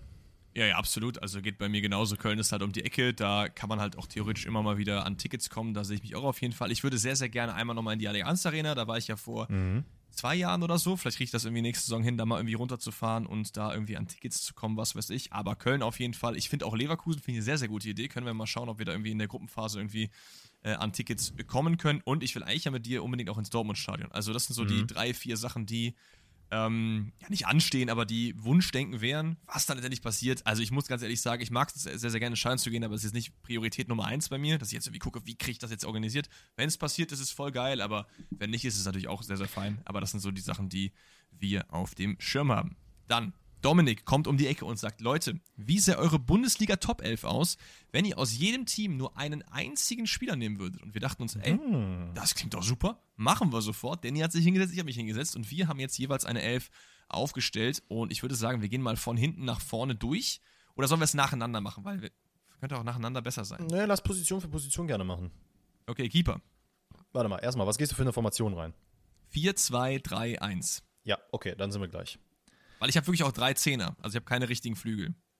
Ja, gut, ja, gut, bei mir kannst du die, glaube ich, auch als äh, Zehner nehmen oder Flügel. Das kann man ganz frei entscheiden. Ich, gucke gerade nochmal rein. Habe ich irgendwie einen Fehler gemacht? Nee, es ist alles einfach. Okay, wundervoll. Also, Keeper. Gehe ich rein mit äh, Kevin Trapp? Uh, er wäre für mich die andere Option gewesen. Ich habe Gregor Kobel genommen, ist der beste Keeper der Liga und Dadurch, dass man Bellingham verloren hat, finde ich, gibt es keinen, der im Dortmund-Ranking über Kobel steht, finde ich. Also das ist für mich mhm. der beste Dortmund-Spieler einfach und deswegen wollte ich den drin haben. Ey, kann ich komplett verstehen. Bei mir ist es einfach nur mangels alternativer Torhüter, die neben Kobel und äh, gegebenenfalls Neuer und Omlin und keine Ahnung was, die ich da reinsetzen könnte. Denn ich habe einen Dortmund-Spieler woanders hingesetzt, deswegen brauchte ich diesen Torwartspot einen, den ich halt sonst nicht genommen hätte. Und da ist eben Kevin Trapp, der, glaube ich, so, jetzt keine schlechte Alternative ist. Nee, Kevin Trapp ist super. Ich brauchte halt nur den Spot für einen anderen Frankfurter, deswegen habe ich ihn auf jeden Fall nicht genommen. Linksverteidiger ist bei mir tatsächlich jemand, der noch nicht in der Bundesliga gekickt hat. Jetzt das Gewechsel ist Robin Gosens. Oh, okay, krass. Äh, hatte ich anfangs auch überlegt, ob ich ihn nehmen soll. Ich habe dann Unionsspieler aber woanders hingesetzt und habe auf meiner Linksverteidigerposition Paccarada von Köln genommen, äh, weil ich sehr, sehr hohe Hoffnungen in diesem Mann habe und glaube, er kann richtig geil funktionieren. Hat auch in den Testspielen schon gezeigt, dass er da schon, ah, der, der, der ist heiß darauf, der hat Bock beim FC zu spielen. Auch DFB hat funktioniert, also DFB-Pokal. Ich glaube, der könnte sehr, sehr geil werden für diese Saison. Auf jeden Fall bei mir, ich hatte Bock auf Davies, ich hatte Bock auf Grimaldo, ich hatte Bock auf Benzemaini, aber die gehen halt alle nicht, weil ich ja nur einen pro Team nehmen dürfen. Deswegen bin ich mit Gosens gegangen. Der finde ich ja vom Charakter her ist ein feiner Kerl und ich habe Bock auf den bei Union Berlin. Innenverteidiger Nummer 1 ist der griechische Gott, brauchen wir nicht drum rumreden, Konstantinos Mavropanos, klares Ding, oder? Ja, sticht. Also da habe ich genauso. Innenverteidiger Nummer 2 ist der deutsche Gott, der immer mit unterlaufenden Augen auf dem Platz rumläuft, Matthias Ginter. Hm, fairer Call, fairer Call. Ich wollte einen Unionsspieler mit reinpacken. Uh, Duki. Und dachte mir so, der Mann, nee, nicht Duki, ist auch unterm Radar, hat eine solide Saison gespielt und glaube, kann das auf jeden Fall jetzt dadurch, dass er fest verpflichtet wurde, auch durchaus zeigen und Ah. wird das auch in der Champions League zeigen. Diogo Late? Ja, der ist krass, der ist krass. Äh, Ich muss sagen, im direkten vielleicht hätte ich, glaube ich, eher Duki genommen, weil zu dieser defensiven Stabilität kommt natürlich auch noch die Torgefahr vorne hinzu. Ich glaube, der hat irgendwie fünf oder sechs Buden letzte Saison gemacht. Alle aber Kopf. auch ein fairer Call. Rechtsverteidiger gibt es für mich einen einzigen, den man nehmen kann, wenn man nicht irgendwie ähm, da einen der Big Guns rausholt, ist Mitchell Weiser. Oh, stimmt, Mitchell Weiser wäre gut gewesen. Ich habe äh, Werder woanders. Ich habe äh, mich für Jeremy Frimpong entschieden. Oh ja, das habe ich auch erst drin gehabt, habe dann aber realisiert, das geht nicht wegen wem anders bei Leverkusen, aber da kommen wir gleich noch zu. Äh, Dann haben Sechser. wir beide eine, haben wir eine Doppelsechs, ne? Ja. Dann gehe ich mit meinem ersten Sechser rein, Kimmich. What? Ja. Okay. Äh, Erklärung? Naja, also ich muss ja nicht erklären, warum Kimmich gut ist. Und ich glaube, der wird auch wieder, äh, also der wird keine schlechte Saison spielen. Ähm, es kann Nee, sein, nee. dass er am Ende irgendwo auf die Rechtsverteidigerposition gesetzt wird, wie ihr anfangs gehört habt. Aber ich glaube, der wird im Mittelfeld auch gut performen. Also deswegen glaube ich, ist es jetzt nicht der Hot Take der Saison, wenn ich sage, Kimmich könnte in meine Top 11 reinkommen. Wenn es aus deinem Mund kommt, schon, weil du bist jetzt nicht der größte Kimmich-Fan und ich dachte, du wirst auf jeden Fall mit einem anderen Bayer gehen. Aber ist okay. Äh, also mein erster Sechser ist Tom Kraus. Das ist mein zweiter. Uh, dann passt es ja sehr, sehr gut. Müssen wir, glaube ich, nicht viel sagen. Einfach ein feiner Kerl. Bei Mainz jetzt mittlerweile unterwegs. Bei Schalke hat er mir sehr, sehr gut gefallen. Und wir glauben auch, dass er bei Mainz äh, sehr, sehr gut performen konnte. Und neben ihm ist mein Kölner, nämlich Ljubicic. Hm, Noch ist er da. Okay, crazy. Das ist wild. Man hätte natürlich hier auch Skiri nennen können, äh, aber ich glaube, wir müssen in diesem Podcast vielleicht so ein bisschen zurücktreten, was den Skiri-Hype-Train angeht. Denn man muss diese Saison zumindest die ersten drei, vier Spiele performen, damit er hier wieder erwähnt wird und wir ihn hochloben können. Aber Kraus Kimmich, für mich persönlich sehr, sehr geil. Lubicic Kraus kann ich mir auch sehr gut vorstellen. Ich habe halt meine Big Guns halt vorne, ne? Also Kobel im Tor natürlich. Aber jetzt habe ich halt drei Zehner in, auf dieser Dreierkette vorne, die da irgendwie rochieren können. Erster davon ist Jamal Musiala. Oh ja, stimmt, den hätte ich auch erwähnen können, ich Trottel. Ja, ich wollte nämlich gerade sagen, warum du Kimmich nimmst und nicht Musiala, weil die hättest du ja auch Äh. theoretisch auf die 8 packen können. So. Ja, ja, das war vielleicht ein bisschen lost. Ähm, ich habe bei mir den ersten in der Zentrale gesetzt, äh, Dani Olmo. Also abseits Ja, auch das- vom Super, Super Cup. Ich glaube, der Mann wird auch einfach so ballen. Ja, sticht bei mir, das ist mein zweiter Zehner. Alright, dann ist bei mir eher die Außenspieler und da ist Mhm. mein erster Dortmund-Spieler ähm, auf der linken Seite. Man kann die Seiten von mir aus auch tauschen. Äh, Karim Adeyemi. Ich glaube, der Mann wird einfach genau da weitermachen, wo er letzte Saison aufgehört hat. Gegebenenfalls sogar noch stärker werden jetzt durch den Push mit Loredana ähm, als Stiefdaddy. jetzt wird er richtig ausrasten und zeigen, dass er wirklich der, der Beste werden kann. Deswegen, der ist mein, ja, nennen wir mal linker oder rechter Flügel. Ja, ähm, ich wollte gern Frimpong nehmen, ging aber nicht, weil Florian Würz muss rein. Also der Mann hat, ich glaube, der kann auch eine richtig, richtig kranke Saison spielen, am Ende vielleicht auch dann nochmal einen größeren Wechsel anstreben, wenn er jetzt irgendwie nochmal richtig ballt und das ist mein zentraler Zehner. Weißt du, was schlimm ist? Ich habe einfach jetzt dadurch, dass Bellingham nicht mehr da ist, kriegen wir jetzt auch nicht mehr diese Fragen, wer ist besser, Bellingham, Würz, Musiala. Und Ja. bei mir sind die zwei einfach so komplett auch vom Radar verschwunden. Und ich merke gerade so, ja, vielleicht hätte ich doch noch mal ein bisschen mehr drüber nachdenken müssen, denn mein rechter Flügel oder in dem Fall eventuell auch der linke Flügel, Grifo. Also, wenn ich nicht, Ah. wenn ich ein Freiburg-Trikot kaufe, dann ist es ein Grifo-Trikot und ein Grifo muss hier rein. Also irgendeiner muss ja die Standardtore machen hier. Aber da kann man auch nichts mit falsch machen, oder? Also, ob du jetzt da Grifo, Adeyemi, Olmo, Musiala hast, klar, man könnte darüber argumentieren, dass die ein, zwei ein bisschen besser sind als die anderen, aber die anderen sind trotzdem solide und dafür hast du ja in der Verteidigung dann bessere Leute. Also, ich liebe Mitchell Weiser, aber Frimpong ist, glaube ich, schon nochmal ein Regal drüber so, deswegen kann, ist halt die Verteilung einfach anders. Ein Stürmer und deswegen habe ich mir extra Frankfurt freigehalten. Er ist noch da, warum darf ich ihn nicht nehmen? Granda Kolomani. Ja, bei mir ist es irgendwie im Kopf auch schon der, äh, der Mann gewesen, der eigentlich schon weg war. Äh, dementsprechend dachte ich mir so, ey, ganz ehrlich, Wen hast du im Sturm? Kannst du jetzt nicht denken, wenn ich schon Mitchell Weiser nicht drin habe, dann habe ich Fülle vorne. Ah ja, okay, okay, stimmt. Also ich glaube, ich kann mir jetzt nicht vorstellen, dass wenn Fülle in der Bundesliga bleibt, dass er jetzt am Ende bei zwei Toren in der Saison endet. Äh, Ich glaube, der wird auch, vielleicht, macht er nicht da weiter, wo er aufgehört hat, in dem Sinne, dass er dann irgendwie 20 plus Tore macht. Aber keine Ahnung, also lass ihn mal auch wieder um die Torschützenkönig-Trophäe spielen. 100 Prozent. Absolut. Deswegen, Fülle ist mein Man vorne.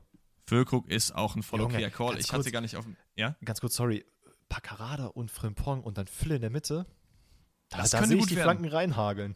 Das könnte gut werden, ja. Ich meine, Gosens Weiser sind auch nicht die schlechtesten Flanke, aber Kolo ist halt nicht der beste Abnehmer, was hohe Sachen angeht in der Mitte. Aber geht auch trotzdem fit. Könnt ihr uns mal gerne schreiben, welches Team besser war. Ich glaube, meins ein kleines bisschen, weil Danny einfach ein paar Spieler nicht auf dem Schirm hatte, ehrlich gesagt. Aber viel tun die sich nicht. Das ist richtig. Das ist richtig. So, ich würde sagen, wir haben jetzt noch zwei Fragen vor der Brust. Wir gehen rein. Emily fragt, wenn ihr eine Zeitmaschine hättet, zu welchem Spieler würdet ihr die Zeit zurückreisen, um ihm von einem bestimmten Transfer abzuraten? Das heißt, wir können quasi in der Geschichte zurückgehen, egal wie weit, und sagen, Bruder, wechsel mal da nicht hin. Und dann sieht die Karriere ein bisschen anders aus. Was sagst du? Mm, es gibt mehrere, mehrere Calls, glaube ich, die ich hier machen würde. Ähm, mein erster Call wäre, der ist gar nicht so weit, so weit zurück. Ich glaube 2018? Ich müsste 2018 gewesen sein, ich bin mir nicht mehr ganz sicher. Mbappé vom Wechsel von Monaco zu PSG.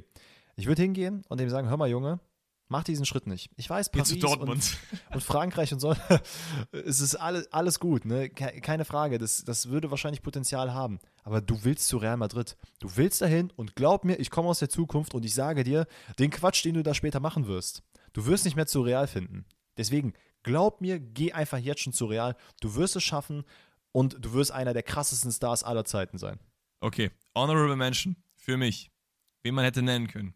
Hast du eben gesagt? Renato Sanchez. Geh nicht zu Bayern. Geh woanders ja. hin, dann sieht die Karriere komplett anders aus. Der hat auf jeden Fall die, die Anlagen gehabt, ein richtig kranker Border zu werden. Mittlerweile dümpelt er halt so ein bisschen rum, haben wir auch eben schon äh, drüber geredet. Den hätte man auf jeden Fall nehmen können. Eden Hazard, auch immer einen oh, Shout. Ja. Warum ich den nicht nehmen würde, ist, weil seine Karriere nicht am Anfang stand, sondern schon in der Prime. Das heißt, er hat schon viel geballt und ist dann halt erst, äh, mit wie vielen Jahren? 28, 29 Ey, gewechselt? Da, ja, irgendwie so um den Dreh. Fairerweise muss man auch zu dem Zeitpunkt sagen, war das halt kein dummer Move von ihm. Also er hat nee. halt bei Chelsea alles gewonnen, was er hätte gewinnen können. Ich glaube, außer die Champions League, wenn ich mich nicht irre, aber ist auch egal. Der war halt mhm. wirklich auf dem Peak seiner Karriere und hätte dann nochmal die Möglichkeit gehabt, zu einem noch größeren Verein zu gehen. Ja, warum solltest du denn da Nein sagen? Das ist ja nicht so wie Jovic, den man übrigens hier auch erwähnen könnte, der eine gute Saison gespielt hat und dann sagt, alles klar, ich mache den riesengroßen Schritt und gehe zur vermeintlich besten Mannschaft der Welt. Mein Call und das ist jetzt, als dass ich zwei Spieler jetzt hier drin habe, denen ich abrate, zu den Bayern zu wechseln, das ist vielleicht auch äh, äh, wegweisend, ist Mario Götze. Also, oh, ja. ich hätte mich so gefreut, wenn der wirklich eine kranke Weltkarriere hingelegt hat. Am Ende ist er, glaube ich, trotzdem zufrieden. Ich meine, er ist jetzt auch in Frankfurt angekommen, ist 31 Jahre alt, gefestigt, hat Familie, Kind, was weiß ich. Und ich glaube, ähm, die Sachen, die durch, durch die er durchgegangen ist, die haben ihn auch geprägt. Aber ich glaube, ein anderer Karriereweg wäre auf jeden Fall deutlich erfolgreicher gewesen. Er wird immer das haben, dass er eben der äh, Torschütze im WM-Finale ist. Das kann ihm keiner mehr nehmen. Deswegen hat er immer auch diesen Status. Äh, jetzt hat sie gerade geklingelt, Digga. Ich hoffe, Sophia ist da, ey, Junge. Ähm, deswegen hat er halt diesen Status in Deutschland, den man ihm nicht mehr wegnehmen kann. Aber es wäre mehr möglich gewesen. Ja, definitiv. Und äh, ich glaube, da kannst du so ein, zwei Spieler auch nennen. Ich muss gerade an Lukas Podolski denken, der eventuell den Schritt zu den Bayern hätte nicht machen sollen. Das hat ja auch leider gar nicht funktioniert da, da, da ist auch fraglich, ne? hätte es diese, ja, man kann schon Weltkarriere sagen, ne? Inter Mailand, Arsenal, hätte es die wirklich gegeben, wenn man das gemacht hätte? Mesut Özil, hätte er damals von Real Madrid zu Arsenal wechseln sollen? Auch so ja. eine Frage. Ähm, also ich glaube, es gibt hier genügend Leute und ich, ganz ehrlich, wir machen so, wir stellen euch mal die Frage. Ihr beantwortet uns mal, was denn in euren Augen der Transfer ist, den es in der Geschichte nicht hätte geben sollen für diesen Spieler. Da könnt ihr richtig wild werden. Vielleicht sprechen wir am Montag ganz kurz darüber. Ähm, yes. Dann haben wir auf jeden Fall eine knackige Folge wieder. Deswegen ballert da mal gerne raus, was ihr davon haltet. Und ich glaube, dann haben wir jetzt noch eine letzte Frage, richtig? Absolut richtig. Die kommt von Karl und der nimmt aktuell Bezug auf ein aktuelles Ereignis. Und der fragt nämlich: Hättet ihr als Schiri das Spiel Lok Leipzig gegen Frankfurt wieder angepfiffen und was kann man eurer Meinung nach gegen so etwas tun?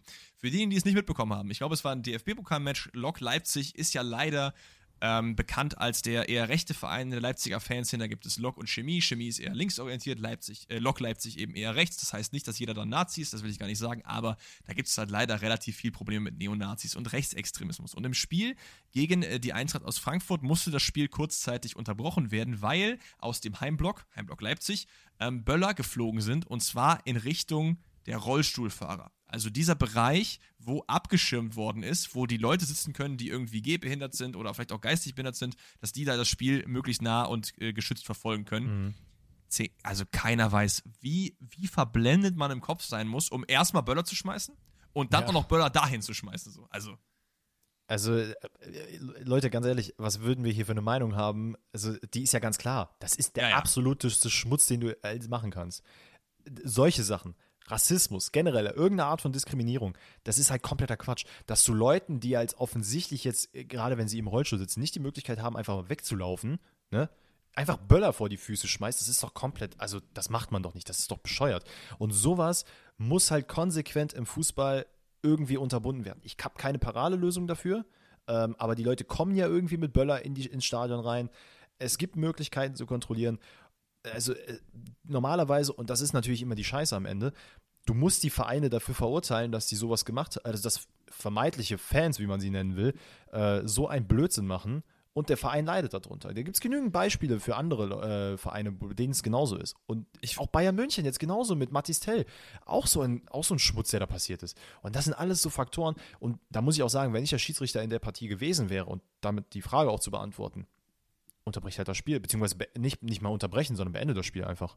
Absolut, wert das von mir aus für die Gegner und fertig. Also so, ich, ich verstehe jeden, der sagt, ey, Kollektivstrafen, äh, Stadionverbote, die treffen doch oft falsche Leute und so klar, aber irgendwas muss gemacht werden. Wenn du nichts machst, dann trifft es halt diese Leute, die halt da einfach ihr Spiel schauen wollen. So. Und es kann halt nicht sein, dass solche Leute dafür bezahlen. Und im Endeffekt, ey, wenn es dann so ist, dass die nächsten drei Lok Leipzig-Spiele im DFB-Pokal ohne Fans sind, dann haben die halt eben Pech gehabt. So. Da muss der Verein das halt eben in den Griff bekommen, diese Leute nicht mehr ins Stadion zu lassen. Und fertig ist der Lack so.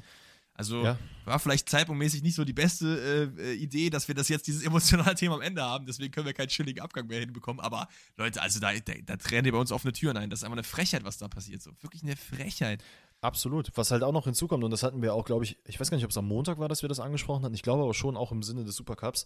Ähm, wie gesagt, Matis Tell, der ja auch da rassistisch beleidigt wurde, dass halt, du hast es ja auch äh, ein bisschen größer gemacht, was ja auch richtig ist, dass halt eben die Leute um dich herum auch was sagen. Wenn du aber einen Block hast, der komplett so getrimmt ist und sagt, ey, wir machen, wir machen so eine Scheiße, wir schmeißen die Leute mit Böller ab, ja, ey, sorry, aber dann sperr halt den Block. Dann, dann, dann musst du halt Kollektivstrafen einführen, weil es dann ja offensichtlich nicht anders geht, weil alle Leute um dich herum, äh, aus Sicht der Person, die dann irgendwelchen Blödsinn macht, dich ja auch nicht aufhalten. Ja, sorry, aber ja. dann geht's halt nicht anders wird dann keiner aufstehen, einfach sagen, yo Bruder, das ist aber nicht so cool. Ja, das stimmt Eben. schon. Es ist ein schwieriges Thema, es ist ein schwieriges Thema, aber leider im Fußball echt äh, omnipräsent. Omnipräsent sind auch wir, denn wir haben jetzt, glaube ich, in den letzten drei Tagen äh, drei Folgen aufgenommen für euch, mhm. weil Danny ja, wie gesagt, im Urlaub ist. Die nächste gibt es aber am Montag. Da ist Danny auf jeden Fall dabei. Der erste Bundesliga-Rückblick. Ich habe unfassbar Bock drauf. Dann auch natürlich mit euren äh, Transfers, die ihr verhindern wollen würdet, mit äh, Zeitmaschine. Das werden wir nachher in äh, Spotify QA reinstellen. Ansonsten, wenn du nichts mehr zu sagen hast, Danny, würde ich unseren Zuhörern und Zuhörerinnen noch einen wundervollen Tag wünschen.